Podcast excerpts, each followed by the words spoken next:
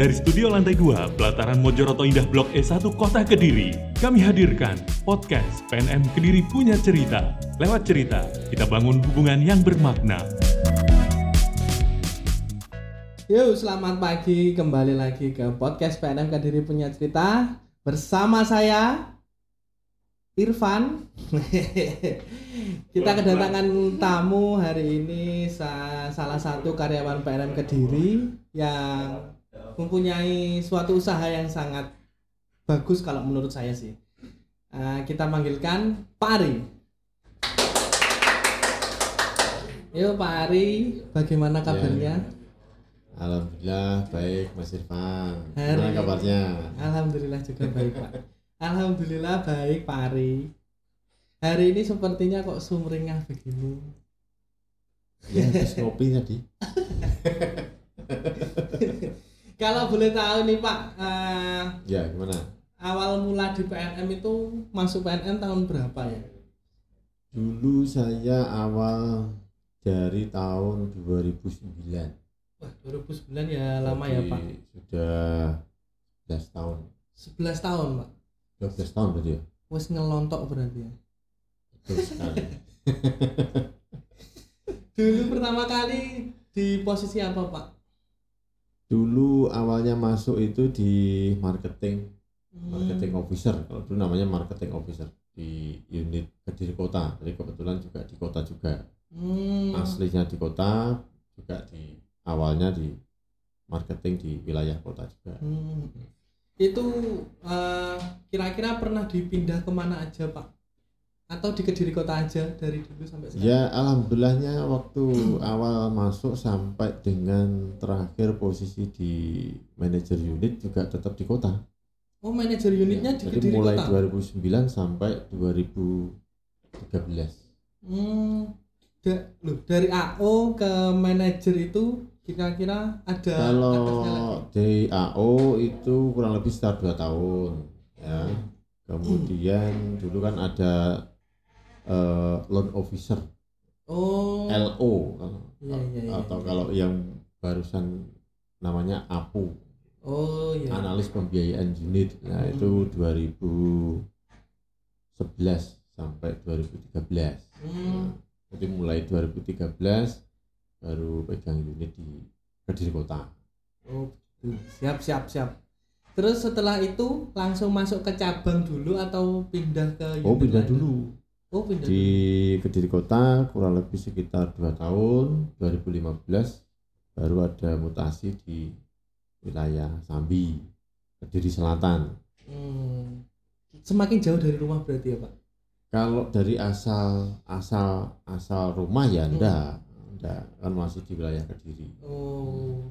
Setelah dari Sambi akhirnya ke kantor cabang. Pak. ya 2018 awal Itu langsung jadi se- seperti sekarang atau ya divisi seperti yang lain? sekarang sekarang jadi Oh. sekarang di 2018 sampai hari ini sampai ya. hari ini ya Pak? kurang lebih tiga tahun ya Iya iya. Saya dengar-dengar ini Pak dari rumput yang bergoyang. Loh, loh, loh, loh. Rumput bergoyang ya. Pak? Jadi saya dengar itu Pak Ari mempunyai suatu apa ya? Suatu eh, produk yang dijual yang katanya mau diekspor ke luar negeri. Loh, loh, infonya dari mana nih Dari rumput yang bergoyang tadi. Loh, loh, loh. Loh. itu apa usahanya Pak? Kalau boleh tahu. mau tahu Mau dong. mau tahu atau mau tahu banget Mau tahu banget.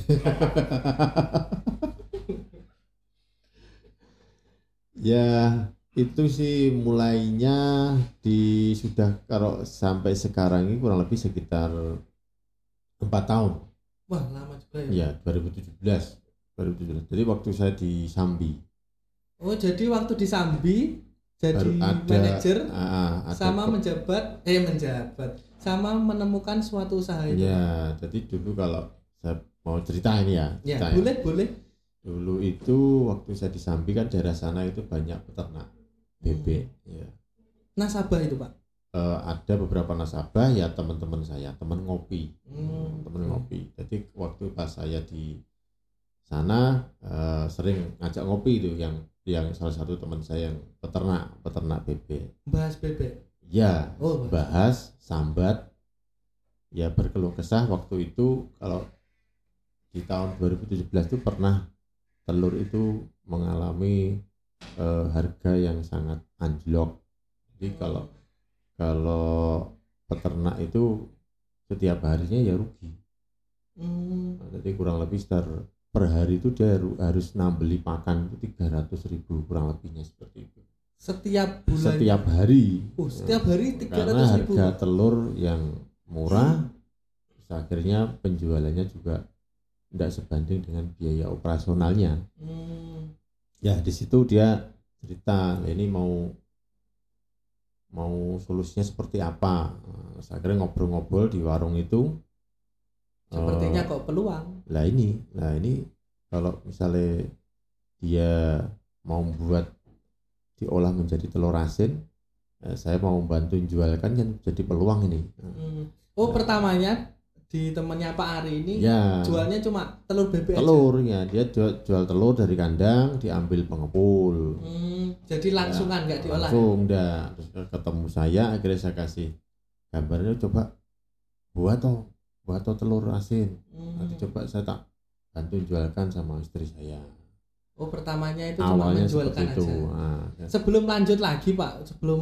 lebih dalam lagi. Hmm. Memang pertama kali usaha dari Pak Ari itu apa? Telur ya? Apa sebelumnya pernah nyoba jualan apa?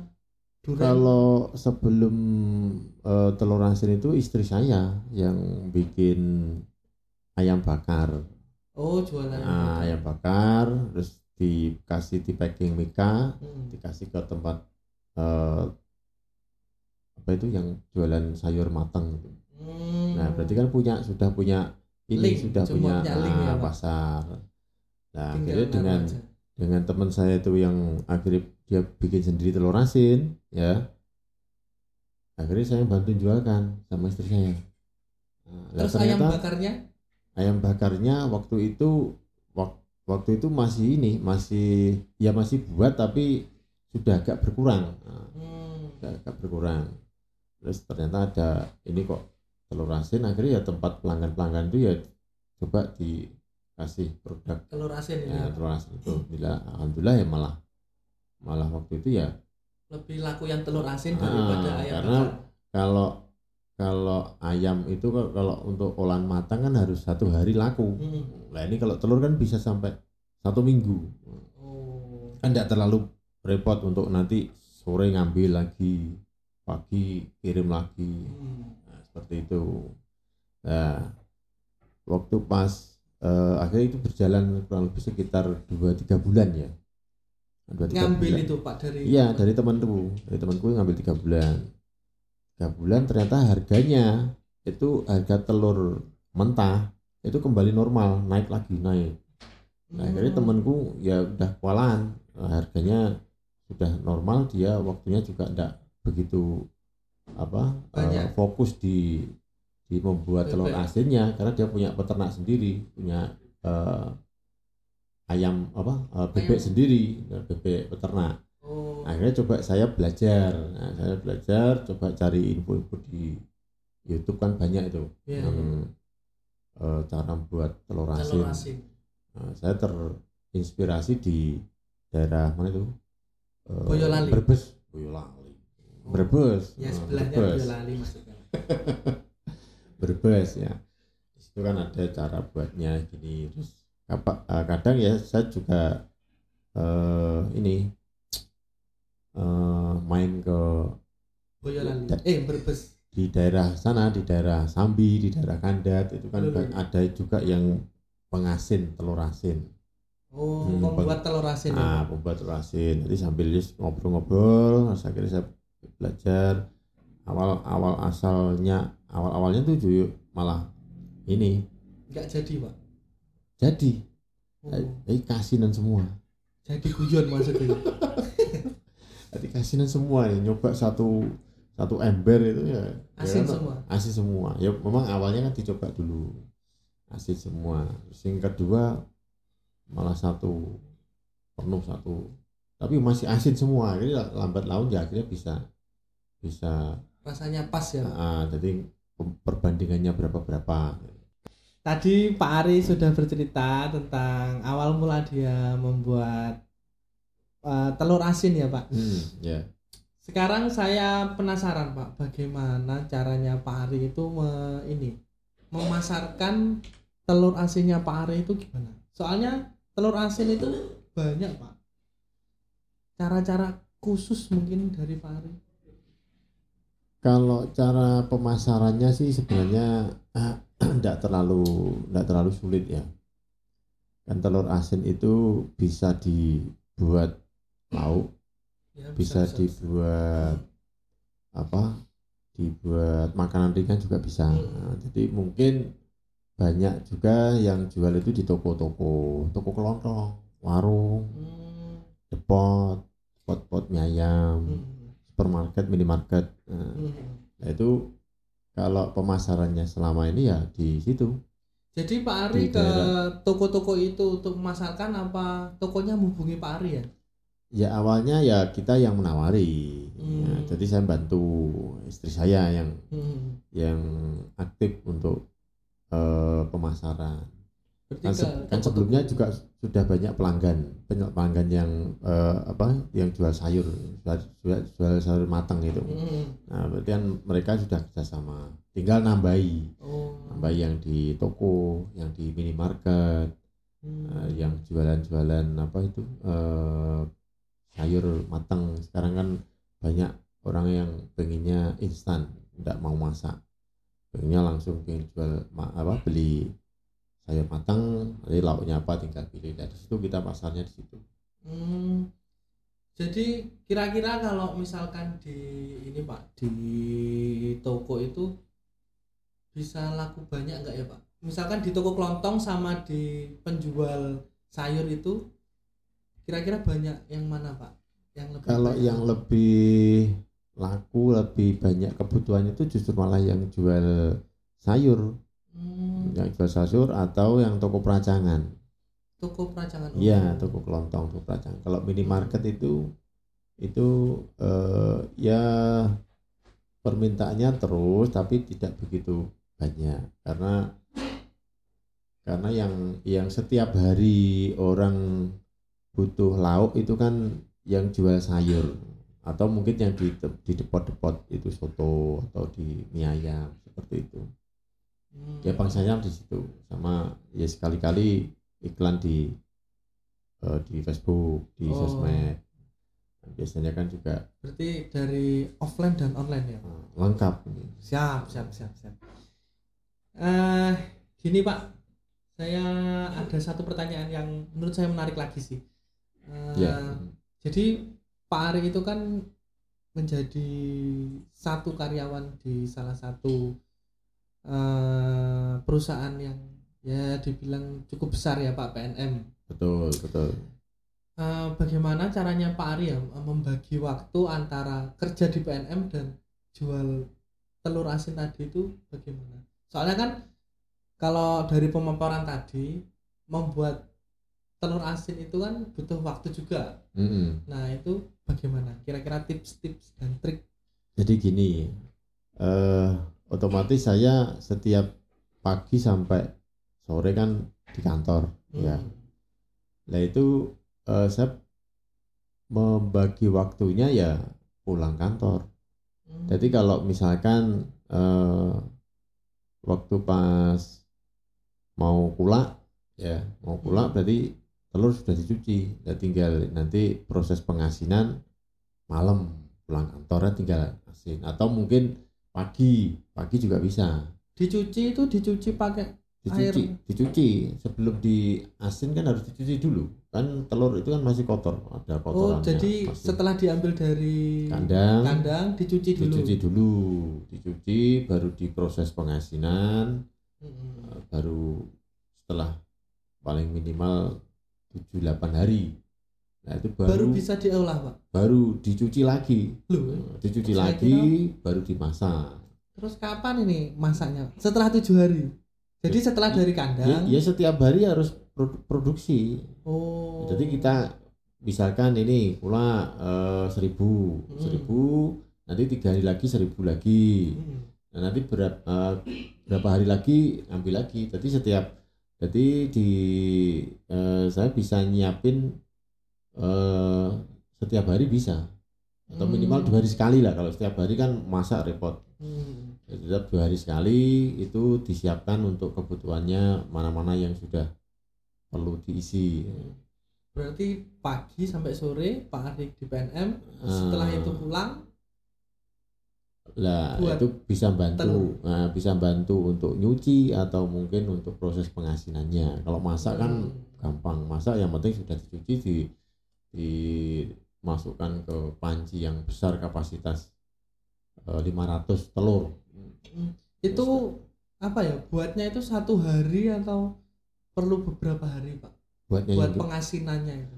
Pengasinannya itu perlu waktu tujuh hari minimal. Minimal. Iya jadi enggak jadi kalau kalau setiap hari pengen eh, kita produknya ready ya harus berapa hari sekali harus nyetok nyetok yang mentah Hmm.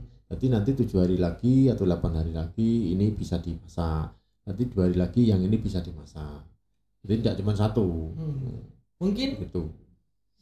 Oke sampai sini aja sih Pak. Kalau saya tanya-tanyanya sih ya Pak. Mungkin Pak Ari mau ini mau iklan tentang produknya biar dibaca sama netizen netizen. Siap, siap. Ya ini ya untuk pemirsa dan pendengar eh kalau Mau beli telur kalau asin? kalau mau membutuhkan telur asin oleh-oleh khas Kediri juga ini, Mas Oh, gitu ya? Irfan. Iya. Saya tahunya itu Jadi kalau di Kediri packing, tahu. oh, tidak hanya tahu aja, telur juga. Telur kan ah, banyak yang peternak di daerah Kediri Selatan. Oh. Nah, jadi kalau di packingan produk saya itu ada saya ada not oleh-oleh khas Kediri. Oh, tadi lupa saya Pak. Hmm. Merek dari telur asinnya Pak Ari itu apa ya Pak? Atau dog asin Mr. Ari? ya enggak lah. Jadi saya mengambil sebuah kata yang ada maknanya. Loh, loh, loh. Kayaknya maknanya besar kan. Maknanya Apa luas. maknanya asin? Waduh. Kalau telur asin ya mesti asin. Oh iya. Kalau tidak asin berarti telur palsu. Masuk, Oh. masuk. Jadi nama produknya itu adalah telur asin berkah. Oh iya. Jadi kalau Mas, Mas Irfan mau nyari telur asin berkah tinggal ini ngetik di set Google Map telur asin berkah Kediri. ada ya Pak sudah. Oh, otomatis ada.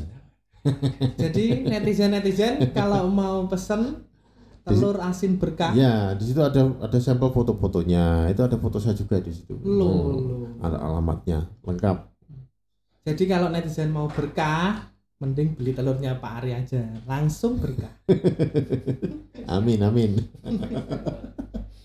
Ya terima kasih eh, PNM eh salah terima kasih sobat PNM telah mendengarkan podcast dari kita hari ini semoga penjualan dari Pak Ari tambah melejit setelah masuk Amin, podcast siap. ini Pak. Harus harusnya. siap. Terima kasih atas perhatiannya netizen-netizen. Kita akan kembali lagi besok. Oh sebelum ini saya ada satu quote Pak. Saya menyiapkan satu quote. Saya bacakan. Nah, iya, iya. Eh, sebelum eh, apa ya sebelum jualan telur asin Pak Ari Hmm. kan pernah di satu titik itu gagal ya Pak pasti Dia pernah, Nah, pernah mengalami ini- penurunan. Nah.